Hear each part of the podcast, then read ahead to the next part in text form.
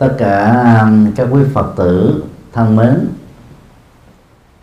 Nhân dịp này à, thầy à, thân gửi đến các quý phật tử đề tài bước đầu học phật. Đó là tựa đề của tác phẩm mà tác giả là thiền sư thích thanh từ. Tác phẩm được viết trên 50 năm rồi. Mà hiện nay đó, người mới bắt đầu học Phật khi đọc vào đó vẫn thấy được cái tính hữu dụng và thích ứng của nó đối với các vấn đề mà người tu học Phật cần quan tâm. Mượn tự tựa đề của tác phẩm này, thầy à, xin à, trình bày năm vấn đề sau đây. Thứ nhất là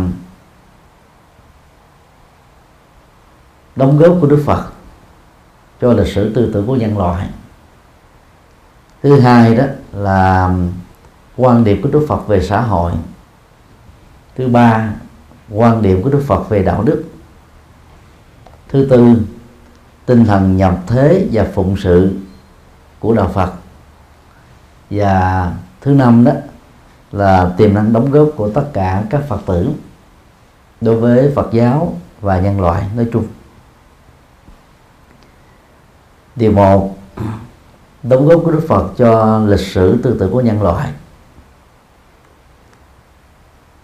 Theo truyền thống của Phật giáo nguyên thủy đó Đức Phật sinh vào trăng tròn Vê sắc năm 624 trước Tây lịch.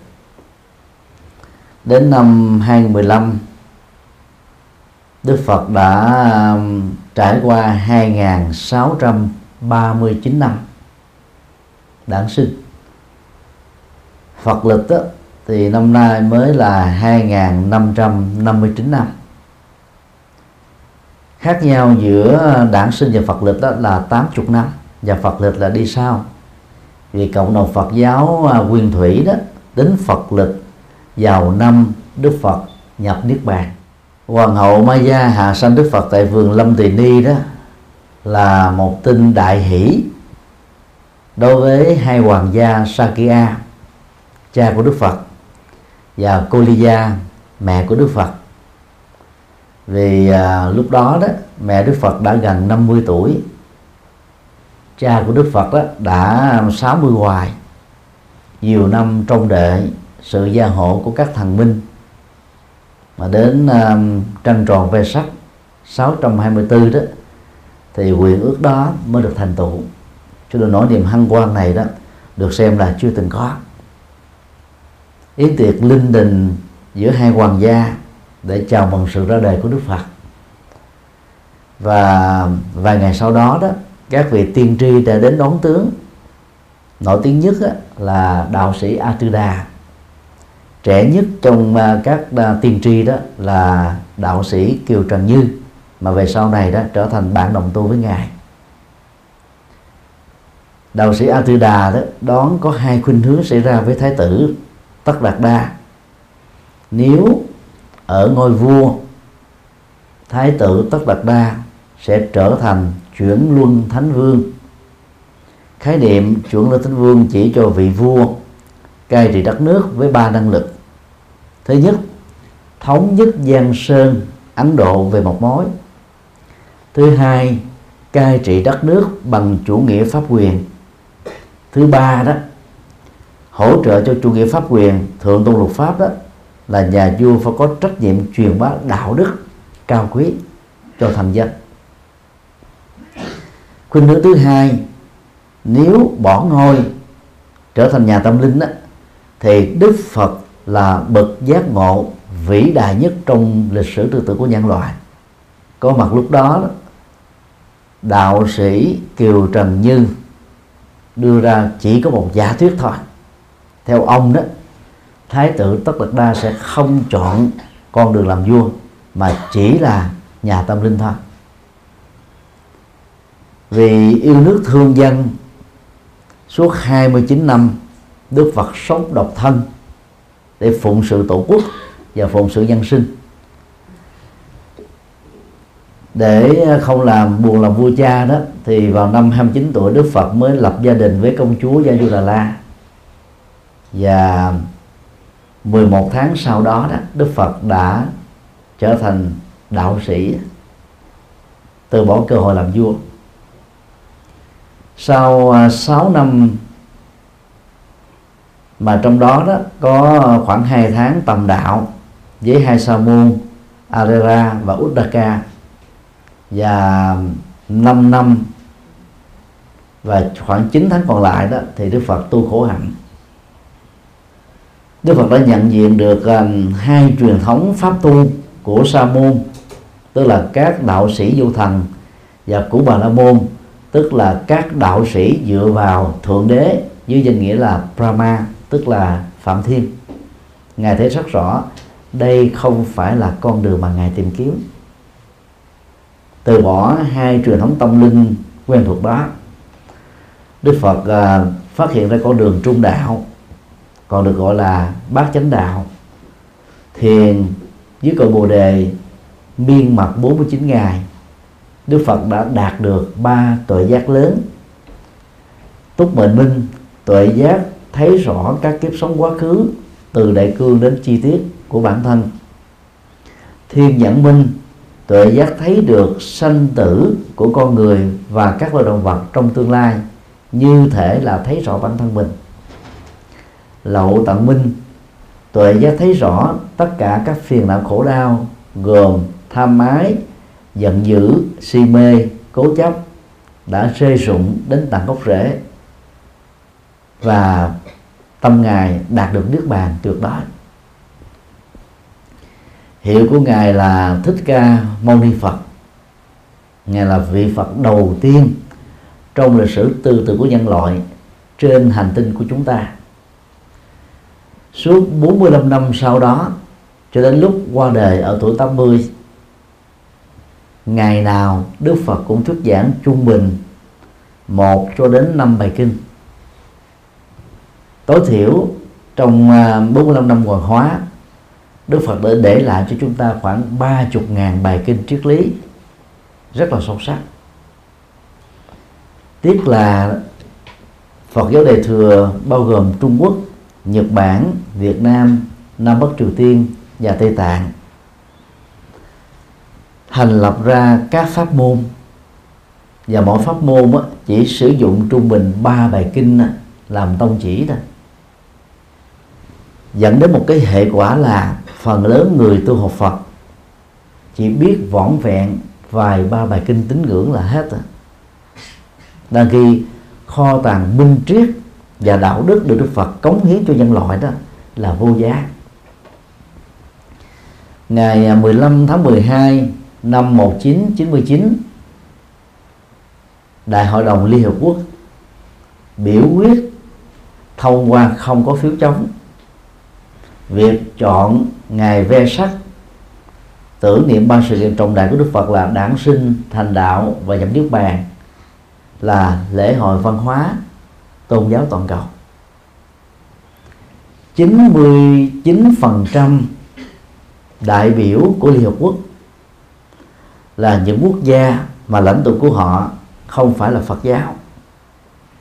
Thế mà họ đã chọn sự kiện cuộc đời của Đức Phật làm lễ hội văn hóa không phải là chuyện tình cờ, cũng không phải là chuyện lấy lòng Đức Phật và đạo Phật. Vì đạo Phật đó không có ảnh hưởng lớn trên toàn thế giới như là đạo Thiên Chúa giáo, đạo Tinh lành và đạo Hồi Phật giáo chỉ đứng thứ tư về dân số thế giới trên toàn cầu thôi.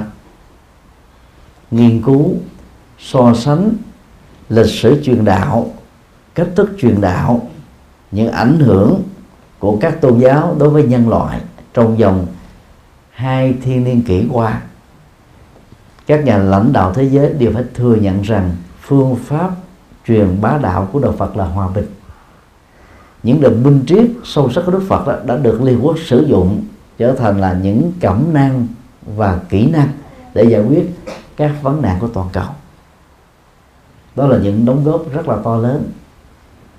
Là đệ tử của Đức Phật, dầu là người xuất gia hay tại gia đó, chúng ta nên trở thành là người thừa kế gia tài tâm linh vĩ đại của Đức Phật. Hôm nay đó, tại à, chánh điện của chùa Đức Lâm, các gương mặt đều là trẻ, là tu nghiệp sinh và những người lao động làm việc trên đất nước Nhật. Mà tương lai đó là rất tươi sáng. Thì tin chắc rằng là bằng à, kiến thức như là kiến thức phương pháp luận học được từ Nhật Bản đó. Chúng ta đào sâu vào nền minh triết đạo Phật đó, thì sẽ thấy rõ được những đóng góp vĩ đại của ngài cho nhân sinh hơn. Đóng góp to lớn thứ nhất đó là Đức Phật giải phóng con người khỏi ách nô lệ vào thượng đế và các thần linh bà la môn giáo ngày nay gọi là ấn độ giáo hinduism. Cho rằng đó thượng đế đó có ba phương diện. Brahma là đấng sáng thế nguyên nhân đầu tiên khai sáng ra con người và dạng vật. Hai phương diện còn lại của thượng đế đó là duy trì sự sống của dạng vật và hủy diệt sự sống của dạng vật. Phương diện thứ nhất đó, là nói về cái công của thượng đế mà trên thực tế ông ấy hoặc bà ấy chưa từng hiện hữu theo quan niệm của đức phật. Phương diện thứ hai là nói về cái ơn đức của thượng đế mà trên thực tế đó, chúng ta sinh ra đó là do tinh ra trứng mẹ, lớn lên là nhờ tình thương của cha mẹ, vật thực và sự phát triển trí thức của con người mà chúng ta có thể trưởng thành còn à, phương diện thứ ba đó là một sự hù dọa. Thượng đế sanh ra được con người thượng đế giết được con người bằng nạn hồng thủy động đất. Hồng thủy bây giờ gọi là sóng thần đấy. Và biết bao nhiêu là tai ương tặc ách mà thượng đế có thể giáng suốt cuộc đời này bất cứ lúc nào. Kinh thánh bà la môn giáo tức là kinh điển vệ đà. Kinh thánh của do thái giáo tức là kinh của ước. Kinh thánh của thiên chúa giáo, chánh thống giáo, anh giáo, tức kinh thánh tăng ước. Kinh thánh của hồi giáo, tức là kinh cô răng đó là những tôn giáo nhất thần tiêu biểu về điển bảo đều nói đến cái năng lực quỷ diệt của thượng đế, làm cho ta sợ mà phải phục tùng theo. Đức phật là người đầu tiên thách đố lại với các quyền lực đó vì điều đức phật thấy rất rõ với tư cách là một nhà chính trị. Từ bỏ ngôi vua đức phật thấy rõ là các nhà chính trị phối hợp với các nhà tôn giáo mê tín đặt ra các cái luật lệ mà trên thực tế mỗi nhà vua mới chính là ông thượng đế thật ở trên cõi đề còn thượng đế bình phong đó chỉ là một cái cái cái cái cái, cái chiêu để các nhà chính trị quản lý thôi. Bất mãn hệ thống chính trị đó Đức Phật thấy nếu ngài làm vua đó đóng góp tốt nhất của ngài, chỉ là phụng sự cho những người thuộc dòng dòng tộc Sakya của ngài. Mà nước của ngài chỉ là một tiểu quốc trong nước Ấn Độ, gồm có 16 nước, tức là 16 cái tiểu bang.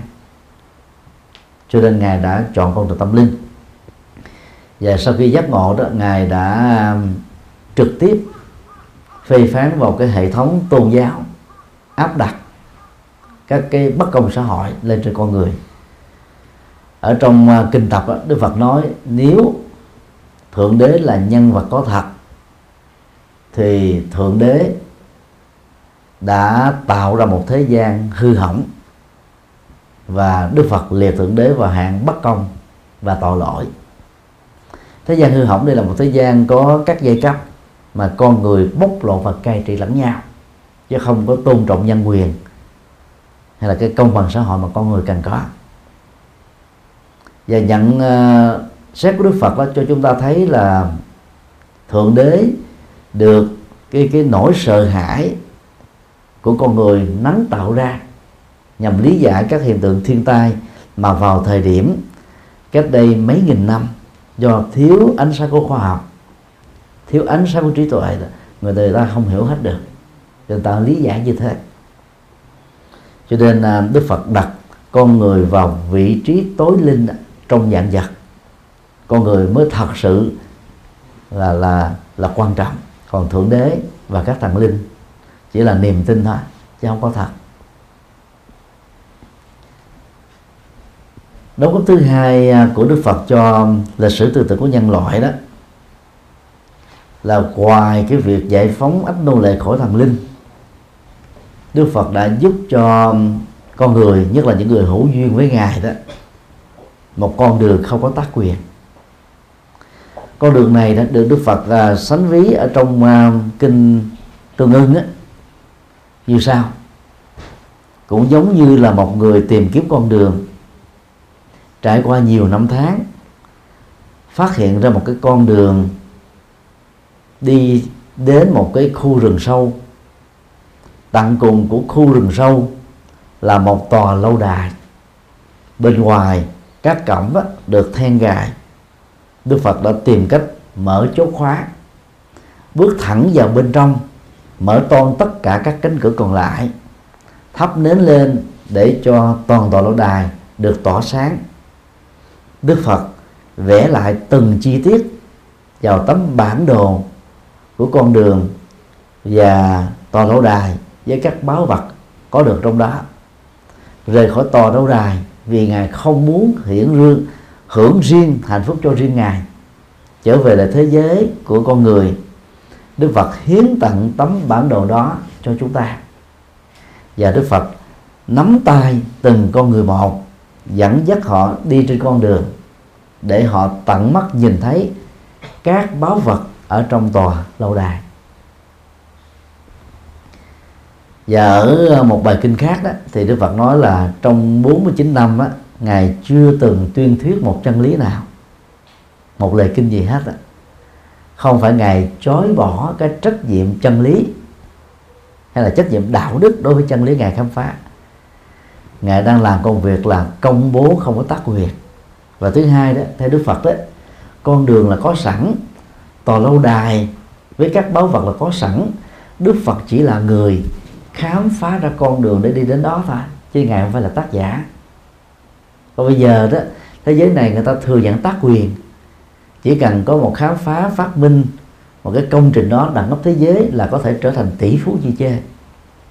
Nếu đức phật giữ tác quyền đạo phật, thì đức phật bây giờ trở thành là đại tỷ phú rồi. Và là tỷ phú vĩ đại nhất trong các tỷ phú rồi ngài rất là khiêm tốn.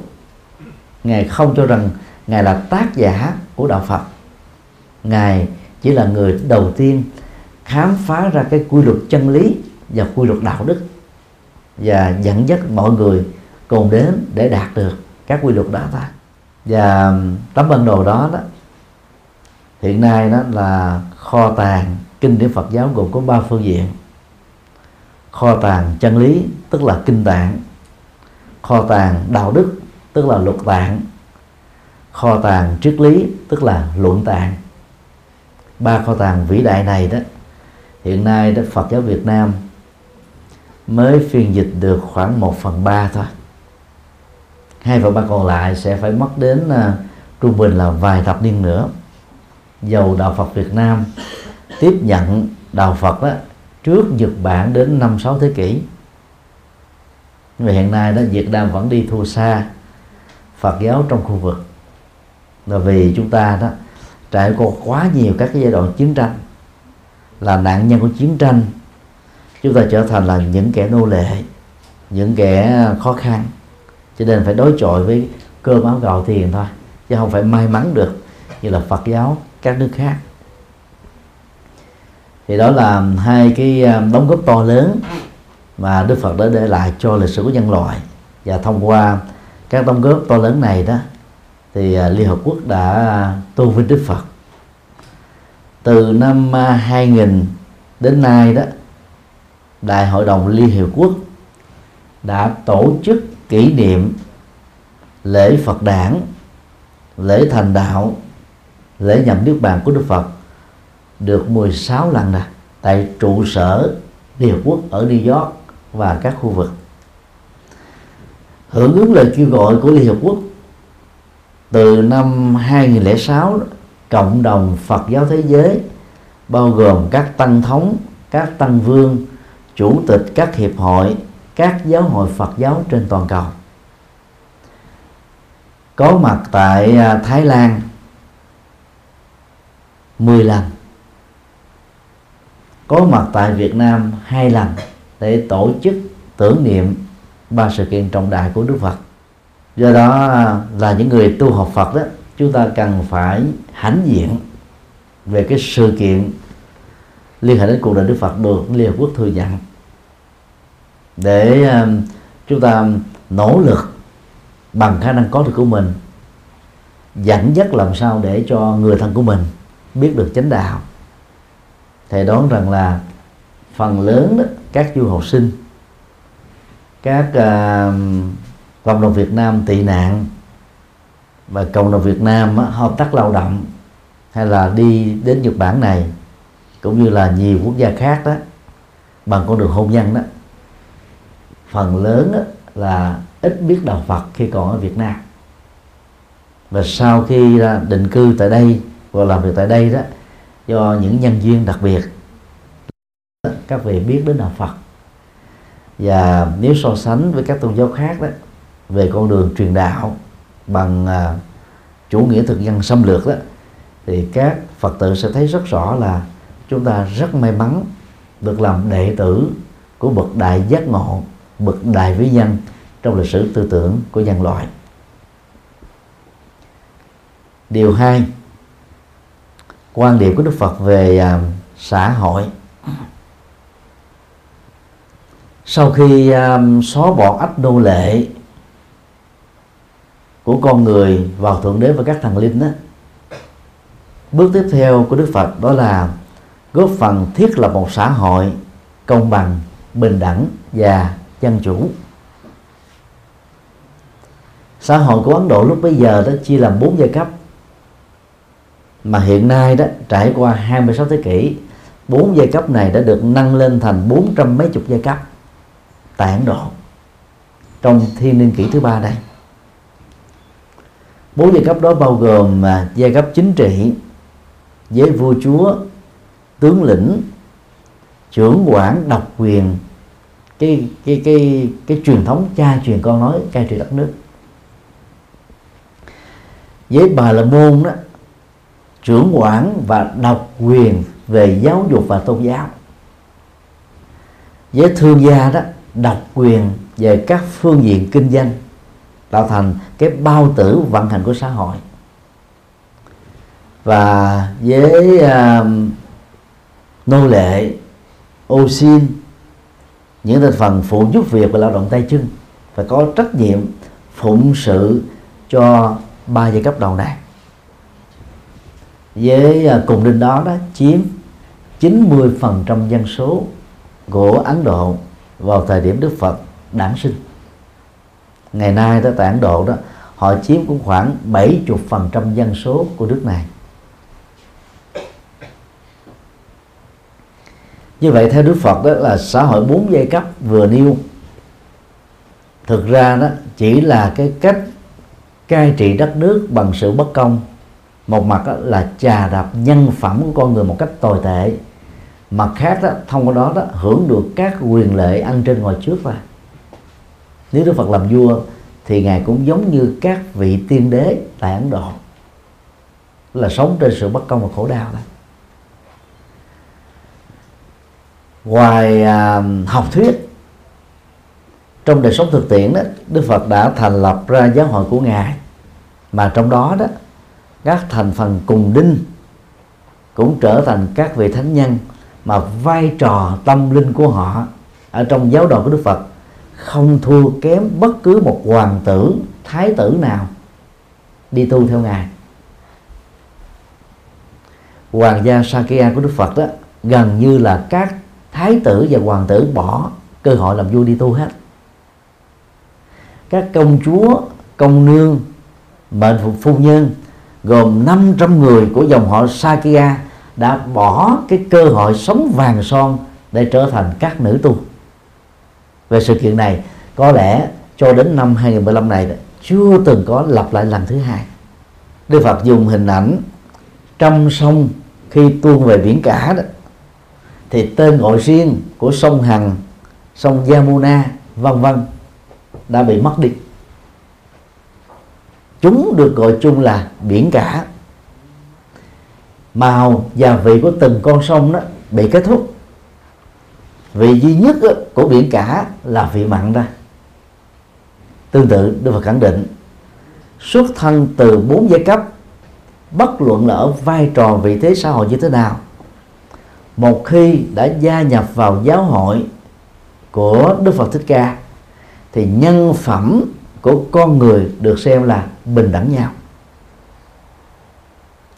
trong 10 đệ tử lớn của Đức Phật.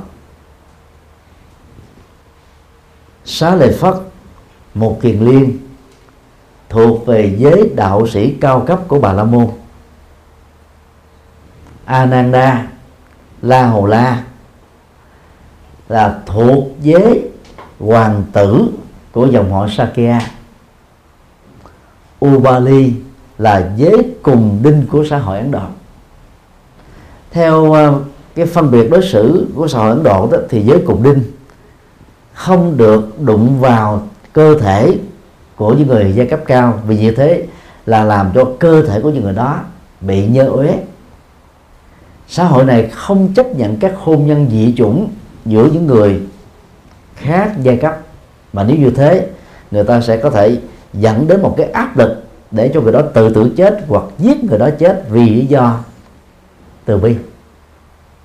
Ngày nay ấn độ dùng cái từ đó là mercy killing, tức là giai thấp cao mà lấy giai thấp cấp. Giai thấp thấp mà lấy giai cấp cao thì đương sự đó sẽ trở thành nạn nhân mà bị cộng đồng lên án, dẫn đến những cái chết rất là đau lòng. Và cái phong trào tâm linh của Đức Phật đó trở nên rất chói sáng đến độ đó. 8 trong 16 vị vua tạng Độ lúc bấy giờ đó đã tình nguyện từ bỏ đạo gốc của họ là Bà La Môn trở thành đệ tử thuần thành của Đức Phật.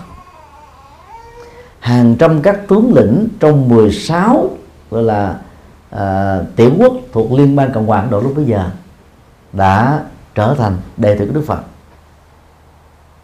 Hàng vạn và có thể hàng triệu các tín đồ Bà La Môn đã bỏ đạo tập thể và trở thành Phật tử. Đó là hiện tượng mà viếng sáng chân lý của Đức Phật đã nhanh chóng trong vòng một năm sau khi giác ngộ trở thành viếng sáng Ấn Độ. Sau đó là viếng sáng Á Châu. Và ngày nay đó là viếng sáng chân lý của toàn cầu. Năm châu đều có Phật giáo trên 177 quốc gia và khu vực. Cư dân của họ đã chọn đạo Phật làm nơi nương tựa tâm linh. Do đó đó cái học thuyết công bằng xã hội của Đức Phật đó có một cái chỗ đứng vô cùng to lớn. Đến thế kỷ thứ 17 tại phương Tây, người ta mới bắt đầu đề cập đến cái học thuyết này một cách mạnh. Và đến thế kỷ thứ 20 đó, cái công bằng xã hội mới đạt được ở mức độ tương đối khá tốt nhờ sự ra đề của, gọi là, chủ nghĩa thế tục hóa bên cạnh bình đẳng xã hội thì Đức Phật còn là người đầu tiên chủ trương học thuyết bình đẳng giới. Chờ đến thời cơ thích hợp, vào năm thứ sáu sau khi giác ngộ, Đức Phật đã truyền bá học thuyết bình đẳng giới tại tiểu bang Vesali và sự kiện đặc thù đã xảy ra. Hoàng hậu ba xà ba đề, mẹ kế của đức phật, công chúa gia du đà la, nguyên là vợ của đức phật, và nhiều công nương mệnh phụ vô nhân của dòng họ sức ca tổng cộng là 500 người đi quốc bộ gần 500 cây số đến gặp Đức Phật để tình nguyện trở thành các nữ tu.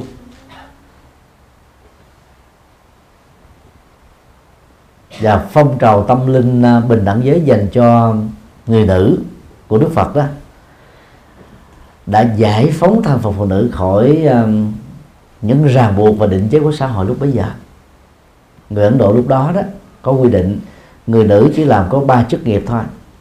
Thứ nhất là phục vụ hạnh phúc cho chồng qua hoạt động giới tính. Thứ hai đó là sanh con cho chồng và nuôi con. Và để làm hai công việc đó đó, cái chức năng chính của phụ nữ là cái nhà bếp.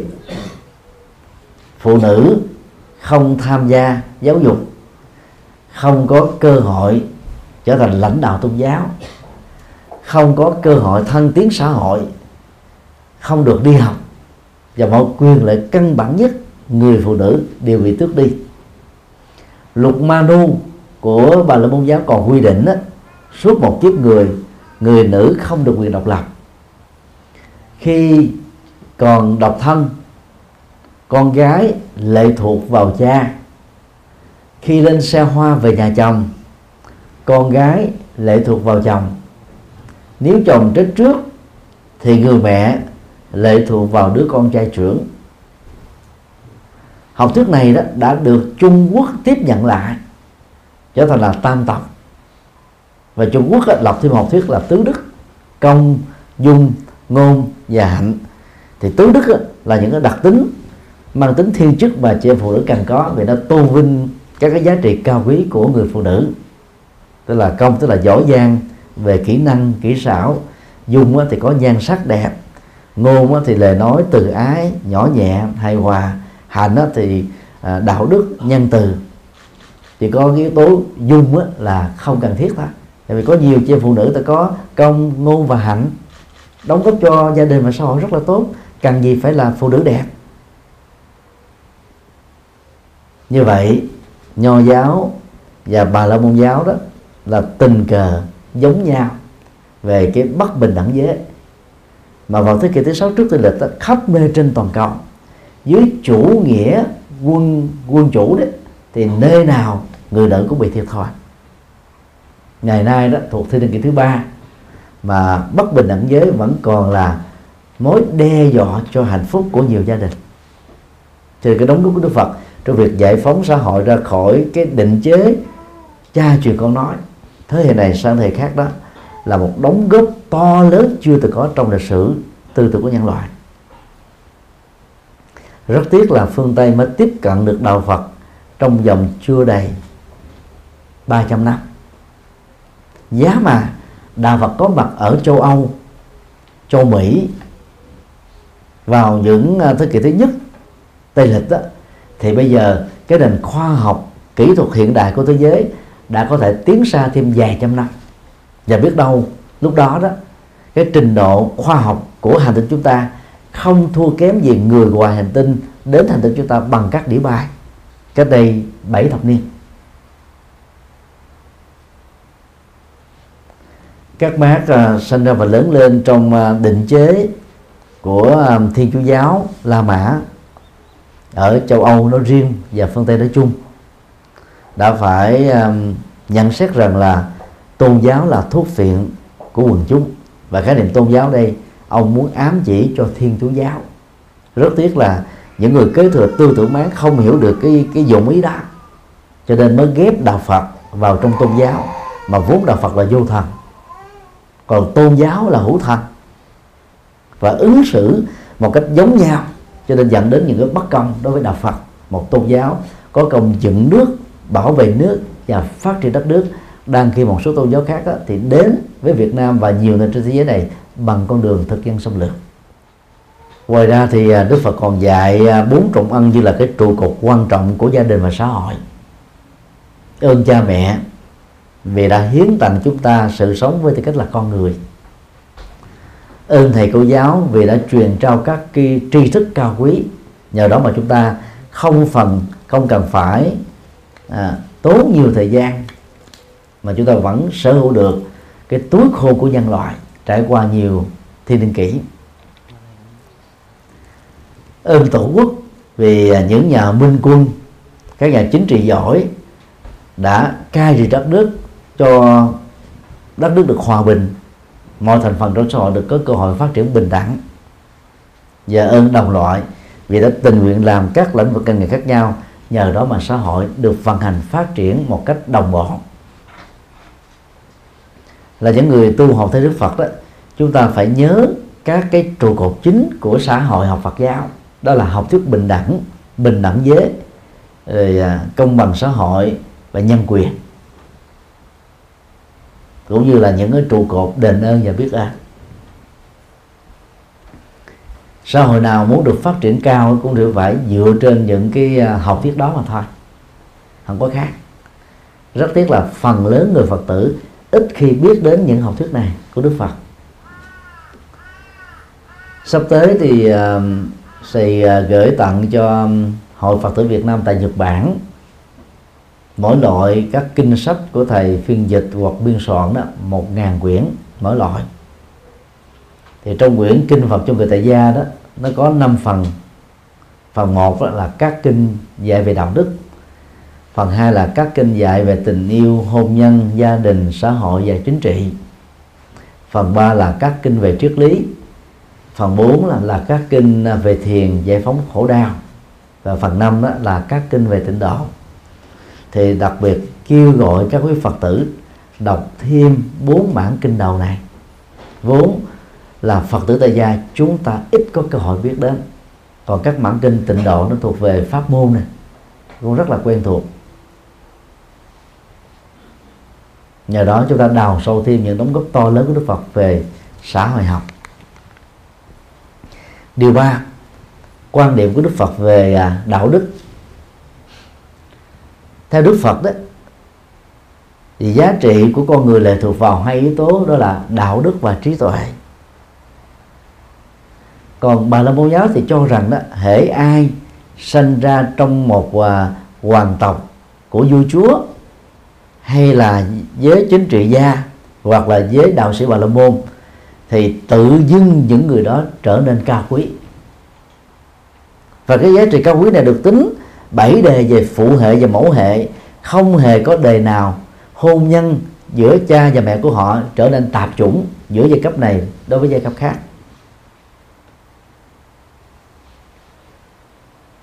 Trong à, nhiều kinh Bali đó Đức Phật lý luận nếu bằng uh, chủng tộc thọ sinh mà con người trở nên cao quý đó thì lý giải thế nào khi một hoàng tử hay là thái tử phạm luật pháp và bị xử trảm hay là bị cầm tù họ có cao quý không? Không.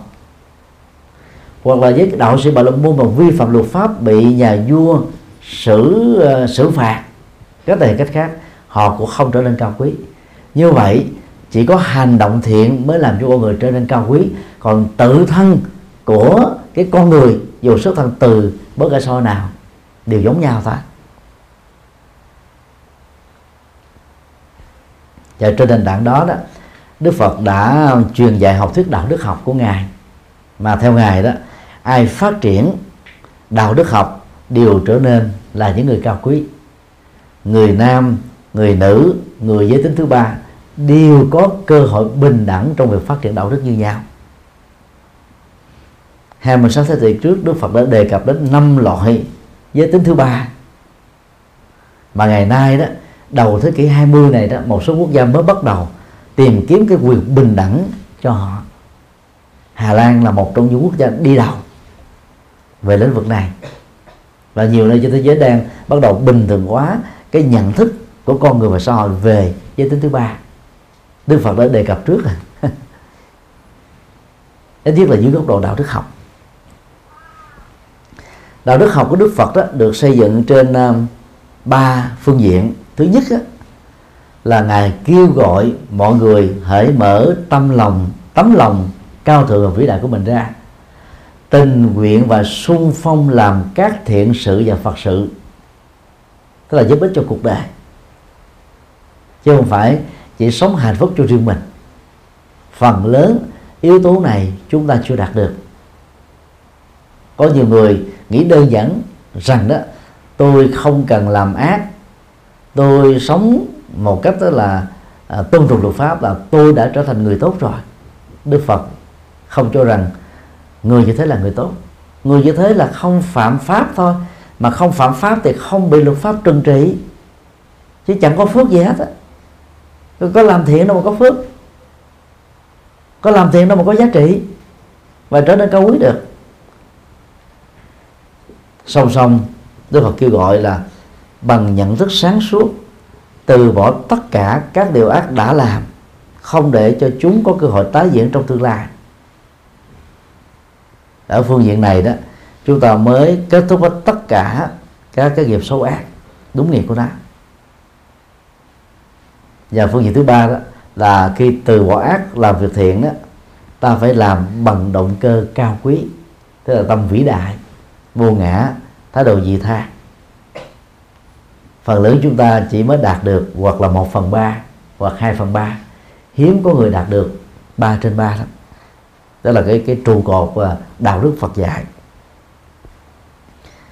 Nếu nói về bản chất đạo đức á, thì à, đạo đức Phật giáo đó nhấn mạnh và coi trọng vai trò đạo diễn của tâm. Theo Đức Phật đó tâm là đạo diễn và cũng là người viết kịch bản. Theo đó đó hành vi của lời nói về việc làm trở thành là các diễn viên. Tâm á, muốn cái gì thì các diễn viên thân và lời nói bắt đầu mới được thực, thực, thực thi ra.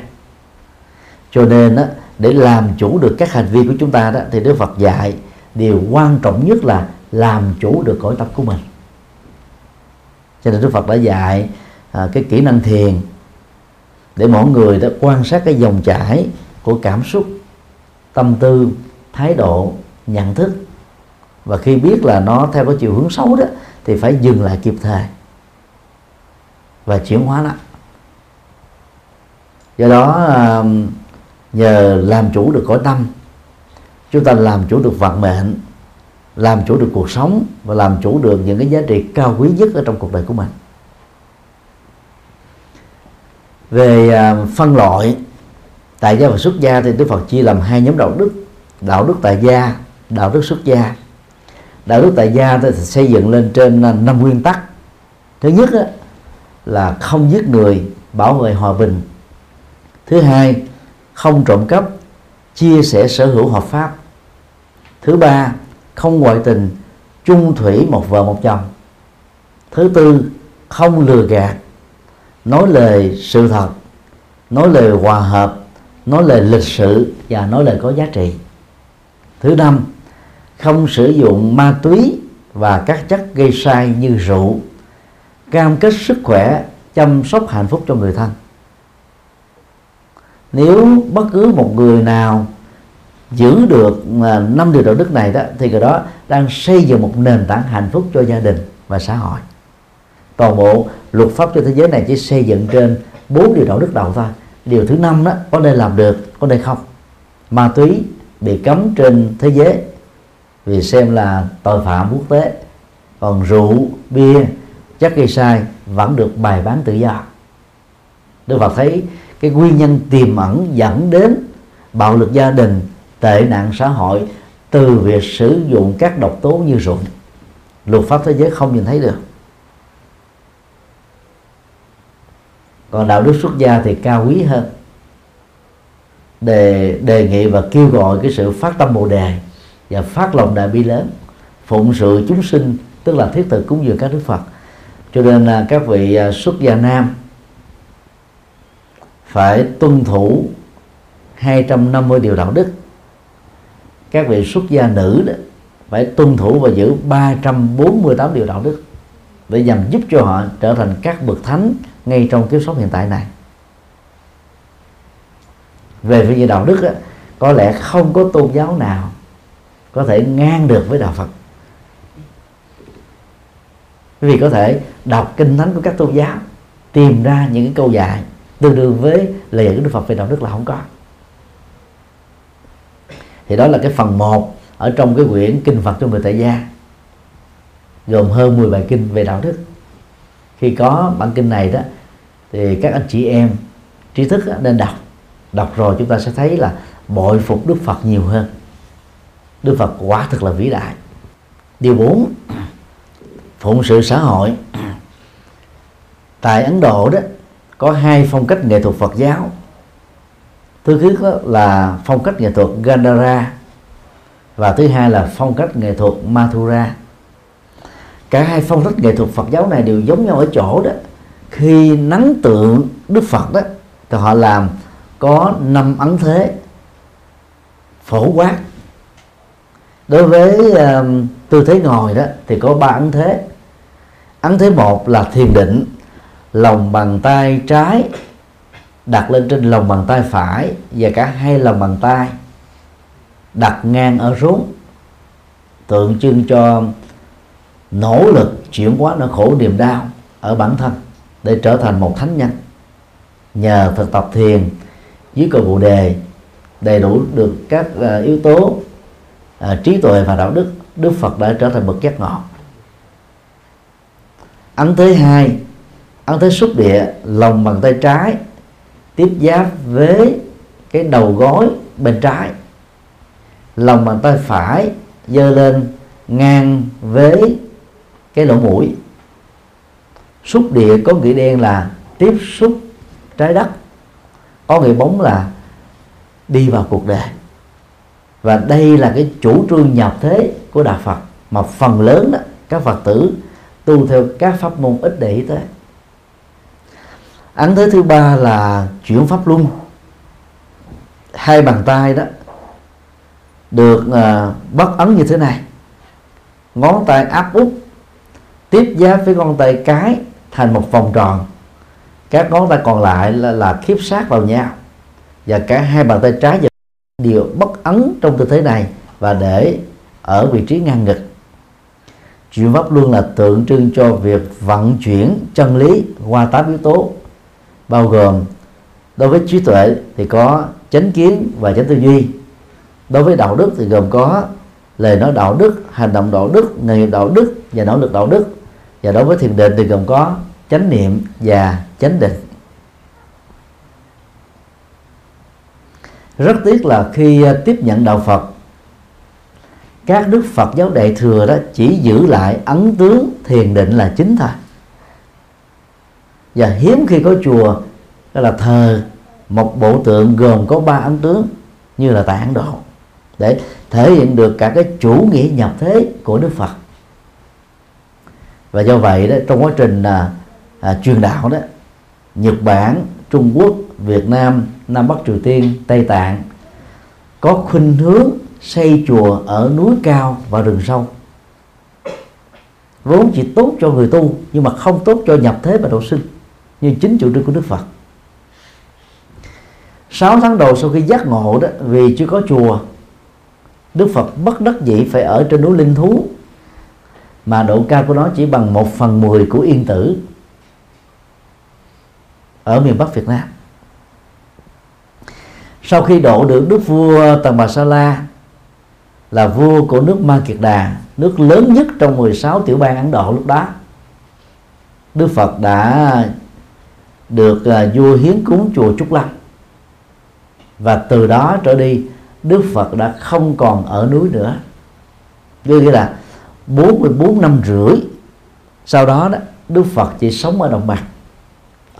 Các chùa được Đức Phật tiếp nhận có khoảng cách cách thành phố.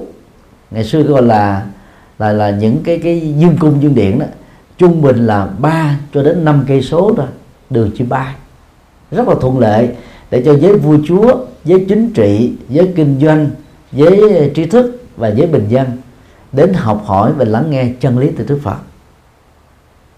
Nhưng mà vì cái phong cách thờ phượng nó ảnh hưởng đến cách thức làm đạo mà các chùa tại các nước đại thừa đó chỉ thờ cái tượng thiền định thôi. Ít có thờ tượng nhập thế và tượng chịu pháp luân. Cho nên đó, cái chủ trương nhập thế đạo Phật đó trở nên bị mờ nhạt dần ở tại các nước đại thừa. Ấn tướng thứ tư đó là vô úy ấn. Đây là ấn tướng đứng. Chân á, thì đứng thành thành chữ V. Bàn tay trái đó thì à, khép lại và ngửa ra đặt áp sát với cái vùng giữa đùi. Bàn à, tay phải đó thì áp sát lại ngửa cái lòng bàn tay ra và đặt ngang vị trí của lỗ tai. Vô úy có nghĩa đen là không sợ hãi. Đó là kết quả của việc thực tập Phật pháp nhằm chuyển hóa vô minh, mà vốn đó là nguồn gốc của tất cả các nỗi sợ, bao gồm sợ chết, sợ bị trừng phạt, sợ bệnh tật, sợ những cái bất công xã hội và sợ tất cả những thứ diễn ra ngoài ý muốn của mình. Mà nơi nào có trí tuệ thì nỗi sợ hãi kết thúc thôi. Cho nên đức phật đó, chủ trương là phải mang trí tuệ đi vào cuộc đời để xóa đi tất cả các loại sợ hãi. Và ấn thế vô ý đó đó đã trở thành là cái tông chỉ quan trọng của Đức Phật và của Đạo Phật. Ấn thế thứ năm là ấn thế hòa bình. Trong tư thế đứng hai bàn tay đó để ngửa lên như thế này và đặt vị trí song song ngang với cái cái cái uh, lỗ mũi à. hòa bình có nghĩa là không còn chiến tranh không hận thù không xung đột không loại trừ hài hòa để có thể cùng nhau phát triển trên tinh thần cộng tồn thì đó là năm ấn tướng rất quan trọng thể hiện cái chủ nghĩa nhập thế của đạo Phật mà nghệ thuật Phật giáo của Ấn Độ phong cách Gandhara và phong cách Mathura đều thể hiện giống nhau. Chúng ta hiếm thấy một ngôi chùa nào trong các nước đại thừa đó thờ một lúc cả năm ấn tướng này ở trên chánh điện. Có chùa thì thờ ấn tướng chịu pháp luân, có chùa thì chờ ấn tướng xúc địa, có chùa thì thờ ấn tướng vô ý, có chùa thì thờ ấn tướng hòa bình, như là các nước ở lào, thái lan và campuchia. Nhưng mà hiếm có chùa nào thờ cả năm ấn tướng này. Mỗi ngày Đức Phật thuyết giảng trung bình là khoảng à, 1 cho đến 5 bài kinh triết lý. Thì đó cho thấy là cái tinh thần nhập thế không mệt mỏi của Đức Phật là là số một thôi. Trước khi qua đời ở tuổi 80 Đức Phật còn thuyết bài kinh Niết Bàn về gần một ngàn trang sau đó Đức Phật còn à, giảng bài kinh Di giáo tức là những giáo huấn cuối cuối đời. Còn được gọi là kinh Di chúc. Khoảng mười mấy trang. Căn phân dặn dò cho tất cả các đệ tử xuất gia phải làm gì truyền đạo như thế nào các đệ tử tại gia đó phải tu học thế nào để mang hạnh phúc cho gia đình mình. Sau khi mọi thứ xong xuôi hết rồi đó Đức Phật mới mỉm cười và trút hơi thở cuối cùng trong tư thế bất động mặc dù lúc đó đó cái chứng bệnh ung thư bao tử đã hành hạ ngài một cách rất là là là khốc liệt. Nhưng mà chúng ta không nhìn thấy cái cái cảm giác khổ thể hiện ở trên gương mặt của ngài trên cái thần thái của ngài. Như vậy là người xuất gia học theo Phật đó chỉ có bị đau tức là do bệnh chứ không có khổ. Khổ nó thuộc phải thái độ tâm lý cảm xúc nhận thức. Và người tu á, bao gồm các phật tử tại gia làm thế nào để giải phóng được nỗi khổ. Còn á, niềm đau đó là khó. Thì đó nó thuộc về sức khỏe. Mà sức khỏe lệ thuộc vào gen di truyền sinh học. Từ ông bà ba đời rồi liên hệ đến lối sống chế độ ăn uống làm việc nghỉ ngơi ờ, trị liệu vật lý hay là trị liệu y khoa nói chung. Cho nên đó cái cái cái cái trọng tâm mà người tu Phật làm được đó là làm thế nào trong mọi cảnh huống, dù là thăng trầm, vinh nhục, thành công, thất bại, lên voi, xuống chó, vô thường, tan tốc chết chóc, chúng ta vẫn giữ được cái tâm bình thản làm chủ được cuộc sống này và vượt qua được các cái áp nạn. Đó là điều mà chúng ta có thể nắm được ở trong tầm tay và khi làm được như thế đó, chúng ta đang góp phần mang lại hòa bình cho mình hòa bình cho thế giới. Cái không sợ hãi cho mình và không sợ hãi cho những người sống, làm việc, cộng sự, đối tác với chúng ta. Và do đó, khi làm đệ tử Phật đó thì các Phật tử tại gia cần phải phát nguyện trở thành cánh tay nối dài của Phật pháp đối với người thân trong gia đình của mình, đối với bạn bè xung quanh, đối với các đối tác mà chúng ta có cơ hội gặp gỡ vì chân lý sâu sắc của Phật á, không nên hưởng riêng một mình. Chúng ta phải biết chia sẻ giá trị chân lý đó cho mọi người. Khi các anh chị em Phật tử à, tiếp cận đạo Phật mặc dù chỉ là vỡ lòng thôi chúng ta đã thấy là cuộc đời của mình nó bớt khổ rồi. Trước đây mình có thói quen than giảng nhiều vì sống tại Nhật cái sức ép là một trong những nơi lớn nhất của thế giới. Người Nhật á, ở tuổi già bị tâm thần cũng là đứng đầu trên toàn cầu.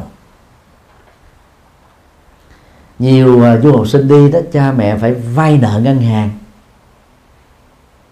Để kỳ vọng là mình quay trở về đó ngoài cái tấm bằng thì còn có thêm tiền để giúp cho gia đình giải phóng được cái nghèo. Còn các anh chị em mà đi theo hợp tác lao động á, cái sức ép còn nhiều hơn. Cái thủ tục à, lo giấy tờ cũng đã tốn cả 10 ngàn mười mấy ngàn này. Mỹ Kim. Phải tiện tặng mọi thứ hết để mới có thể là, đổi được cái số phận khó khăn của mình. Và các anh chị đã cho định cư lâu năm đó, mặc dầu có nhà cửa, không còn nợ ngân hàng, nhưng mà trải qua rất nhiều các cái gian khó. Cho nên thầy thường nói um, đùa là Việt Kiều đó, ngày nay ở hải ngoại không phải là ngon đâu. 12 con giáp, tuổi nào cũng là tuổi con trâu. Cài từ sáng cho đến chiều tối. Vất vả lắm mới có được một tương lai tươi sáng.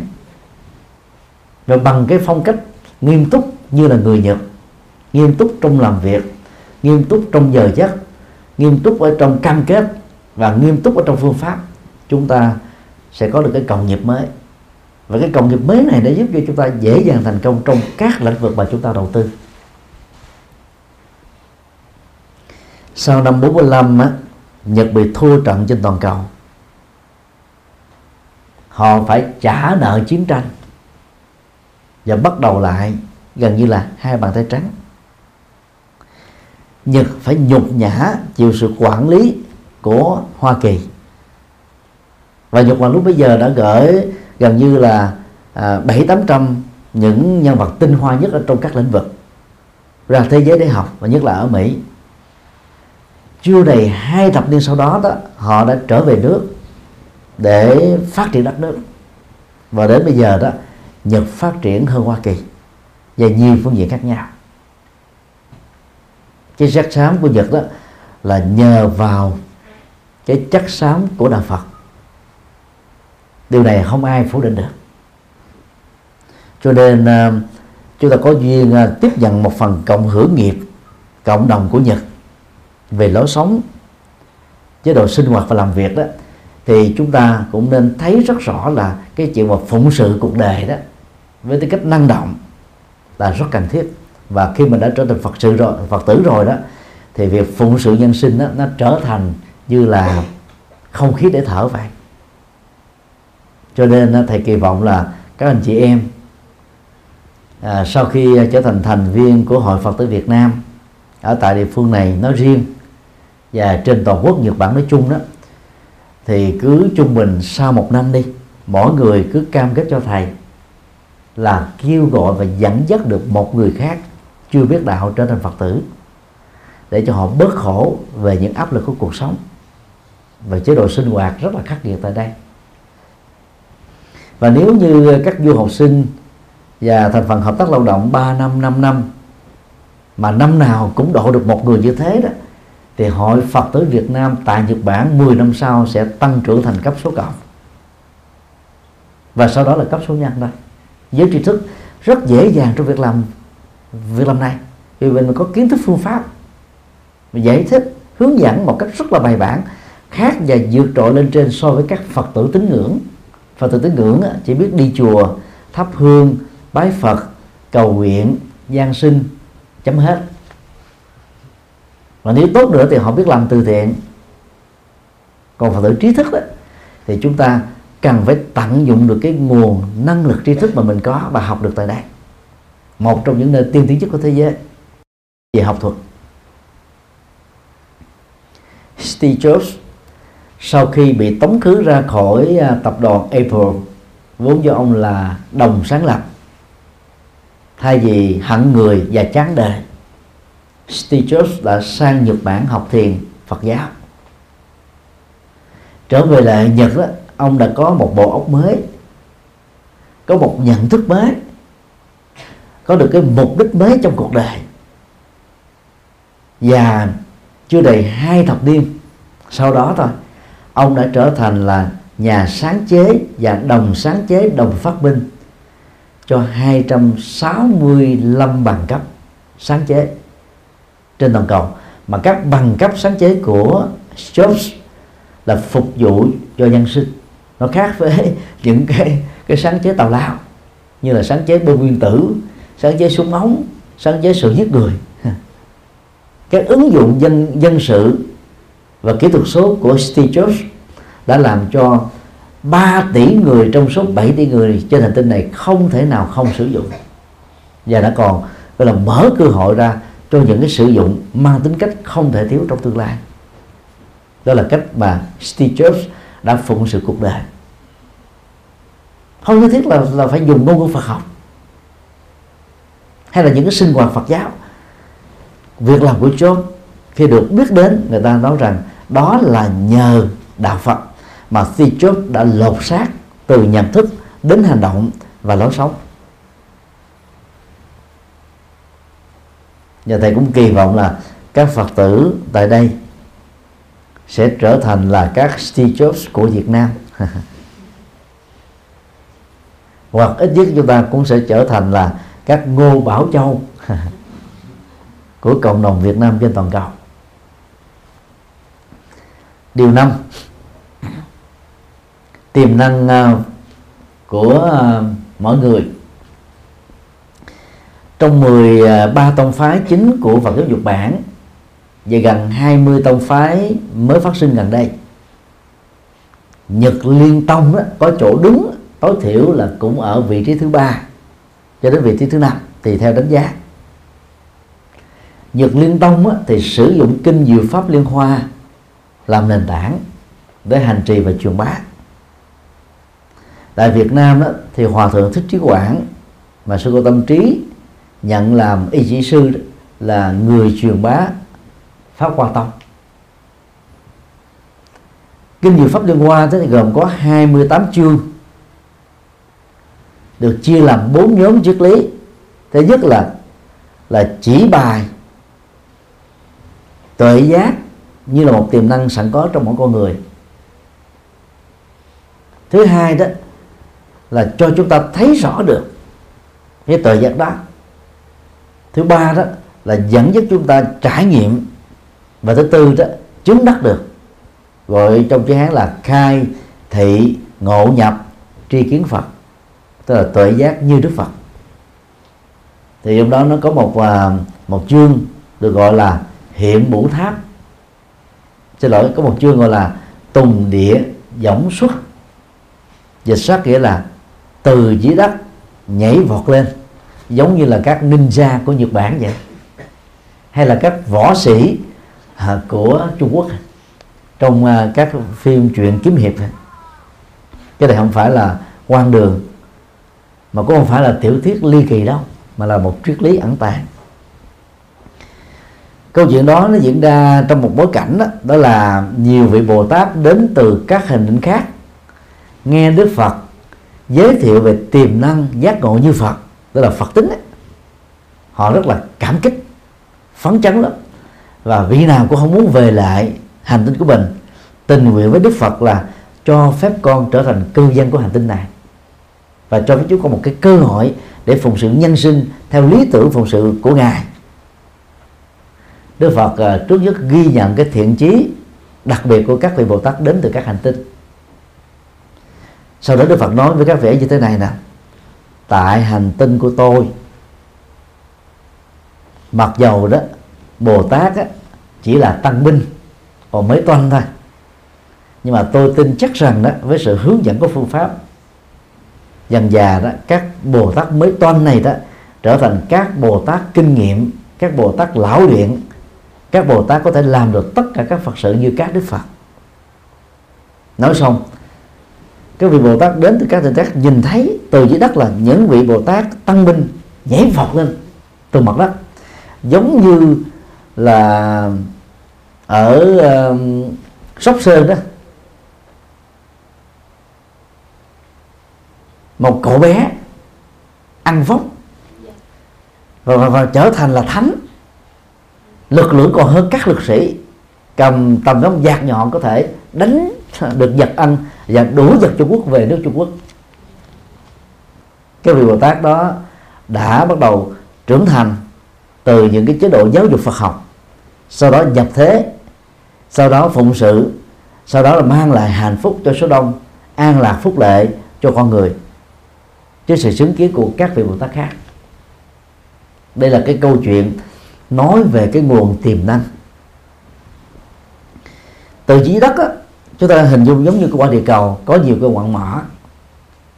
Công nghệ khai thác quặng mỏ của Việt Nam quá lạc hậu. Nếu cách đây ba bốn thập niên không có cái công nghệ hỗ trợ từ Nga Xô đó thì chúng ta còn tệ nữa.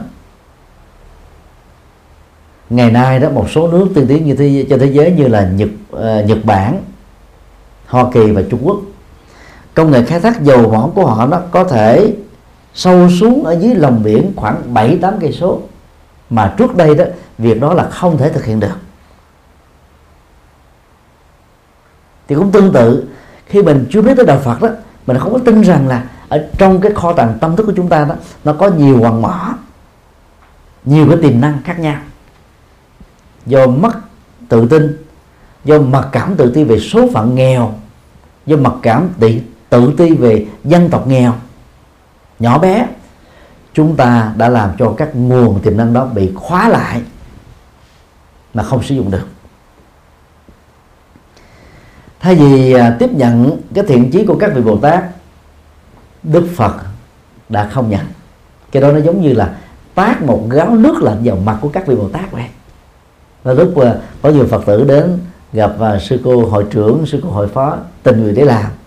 Mà đôi lúc mà các các sư cô thử mình một chiêu thôi để coi cái cái cái ngã của mình như thế nào.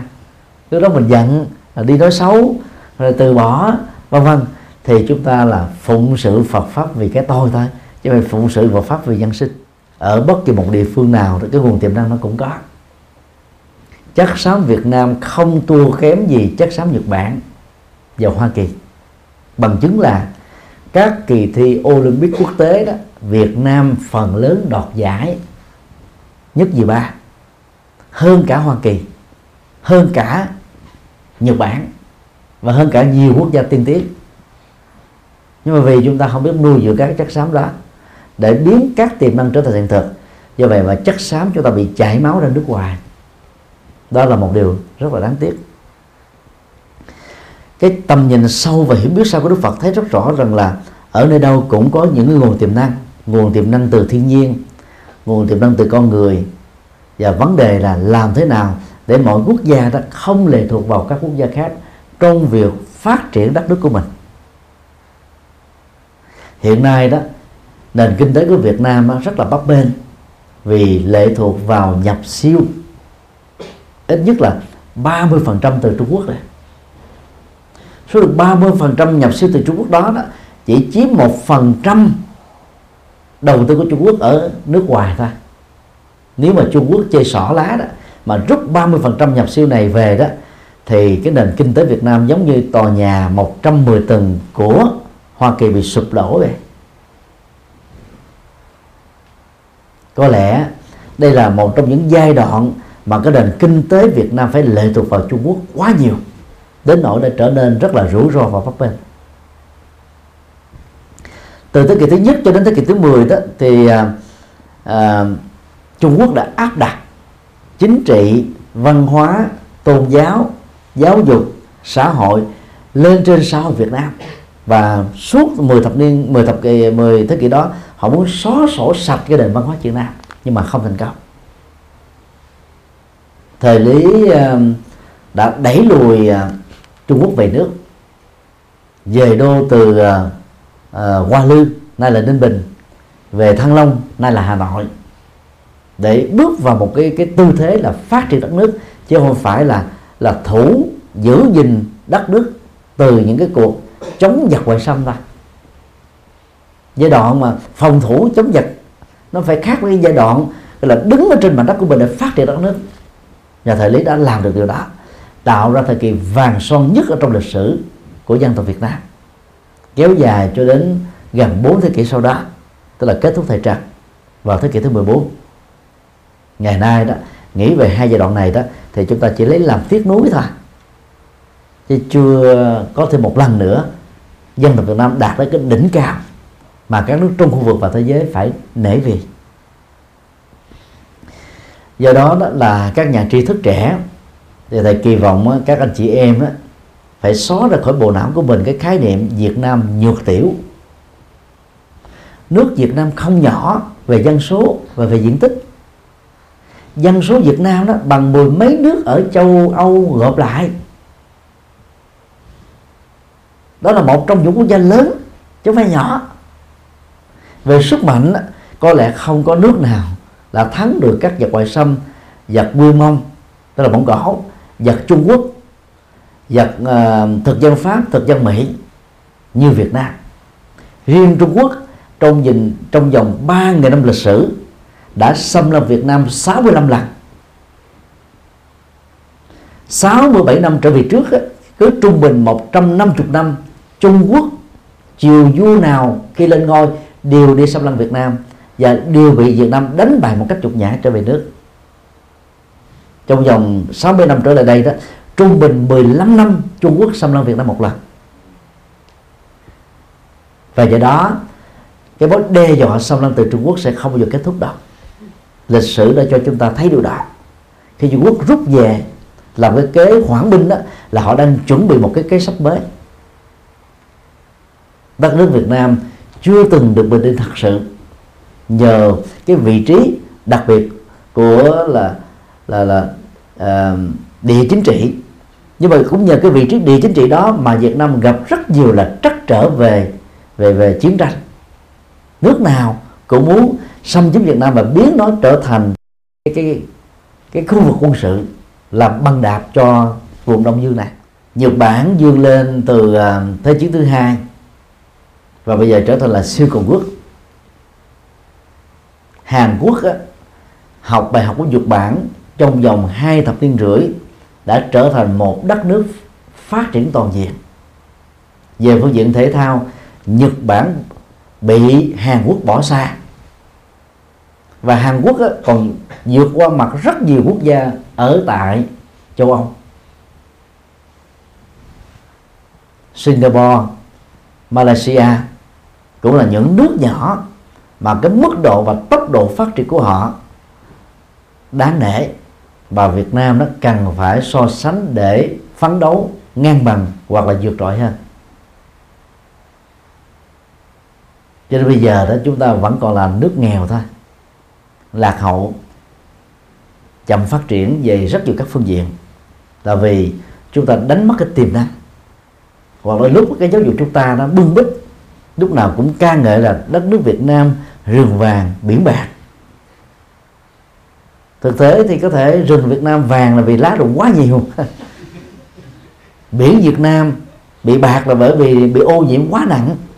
Ở đâu cũng bọt nó nổi lên hết do ô nhiễm do thiếu giữ gìn vệ sinh như là một ý thức công cộng so với Nhật Bản về phương diện này chúng ta thua xa.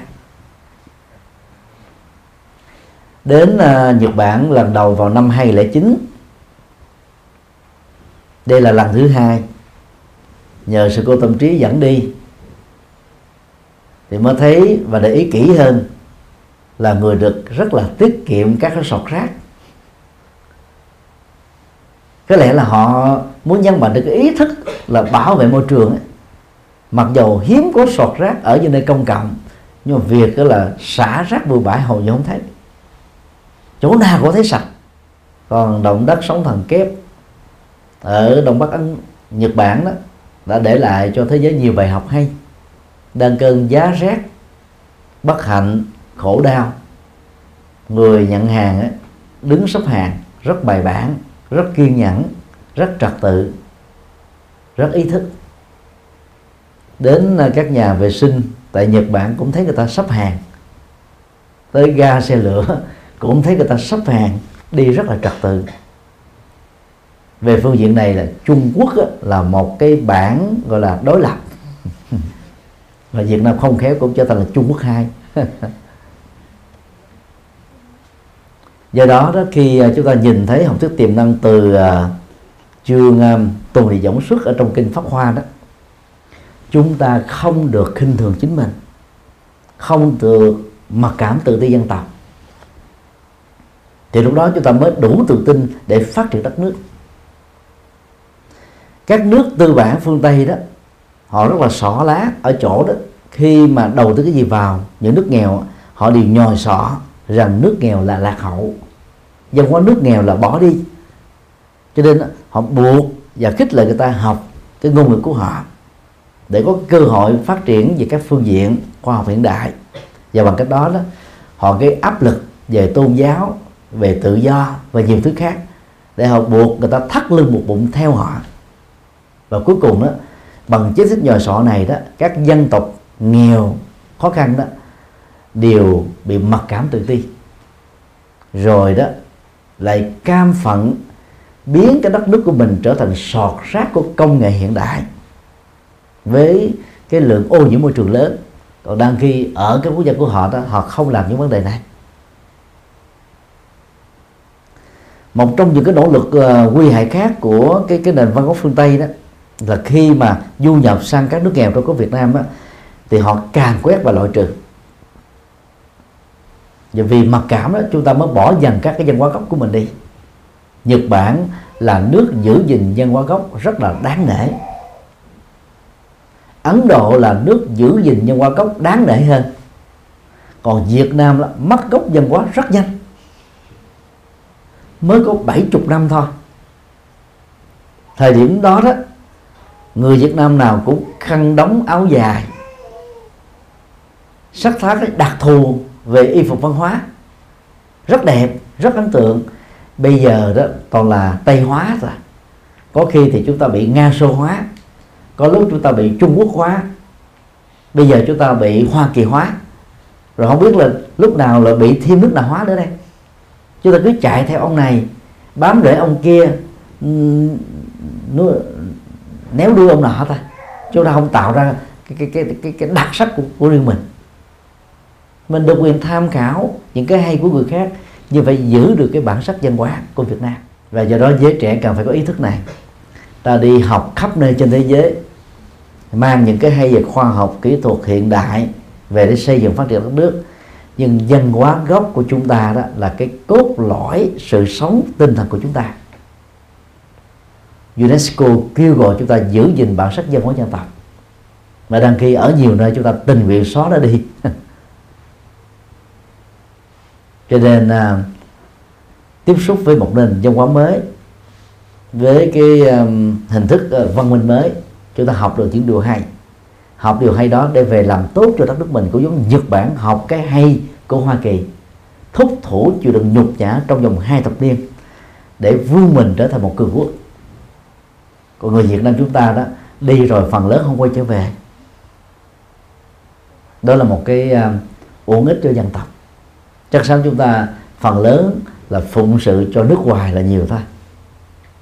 Vì những cái khó khăn khách quan về những cái um, định chế xã hội về những cái ràng buộc của thể chế chính trị mà cộng đồng Việt Nam ở hải ngoại đó, đã đánh mất cơ hội trong nhiều tỉnh quốc nhau trong việc đóng góp và phát triển đất nước như là những người Nhật Bản. 800 người đầu được Nhật Hoàng đưa đi, họ đã quay về phụng sự đất nước. Và thầy kỳ vọng rằng là bằng chất xám của tuổi trẻ, bằng nhiệt quyết của thanh niên, bằng phương pháp và tri thức cao quý đó, mỗi người chúng ta sẽ trở thành là các ngôi sao bắt đầu ngôi sao bắt đầu mà tiếp tục ở Nhật đó thì cũng trở thành bình thường thôi. Vì Nhật nó quá nhiều rồi thêm các hạt cát ở trong sa mạc nó không tăng thêm được cái gì. Bỏ thêm những giọt nước vào trong biển khơi thì cũng bằng thường nhưng mà nếu các hạt cát đó các giọt nước đó trở về đất nước để phụng sự thì lúc đó đó chúng ta sẽ trở thành mặt trăng. Và bằng tinh thần dân tộc đó chúng ta sẽ góp phần làm cho đất nước ngày càng được uh, hưng thịnh về mọi phương diện. À, thân chúc uh, các quý phật tử được uh, an lành hạnh phúc và bình an.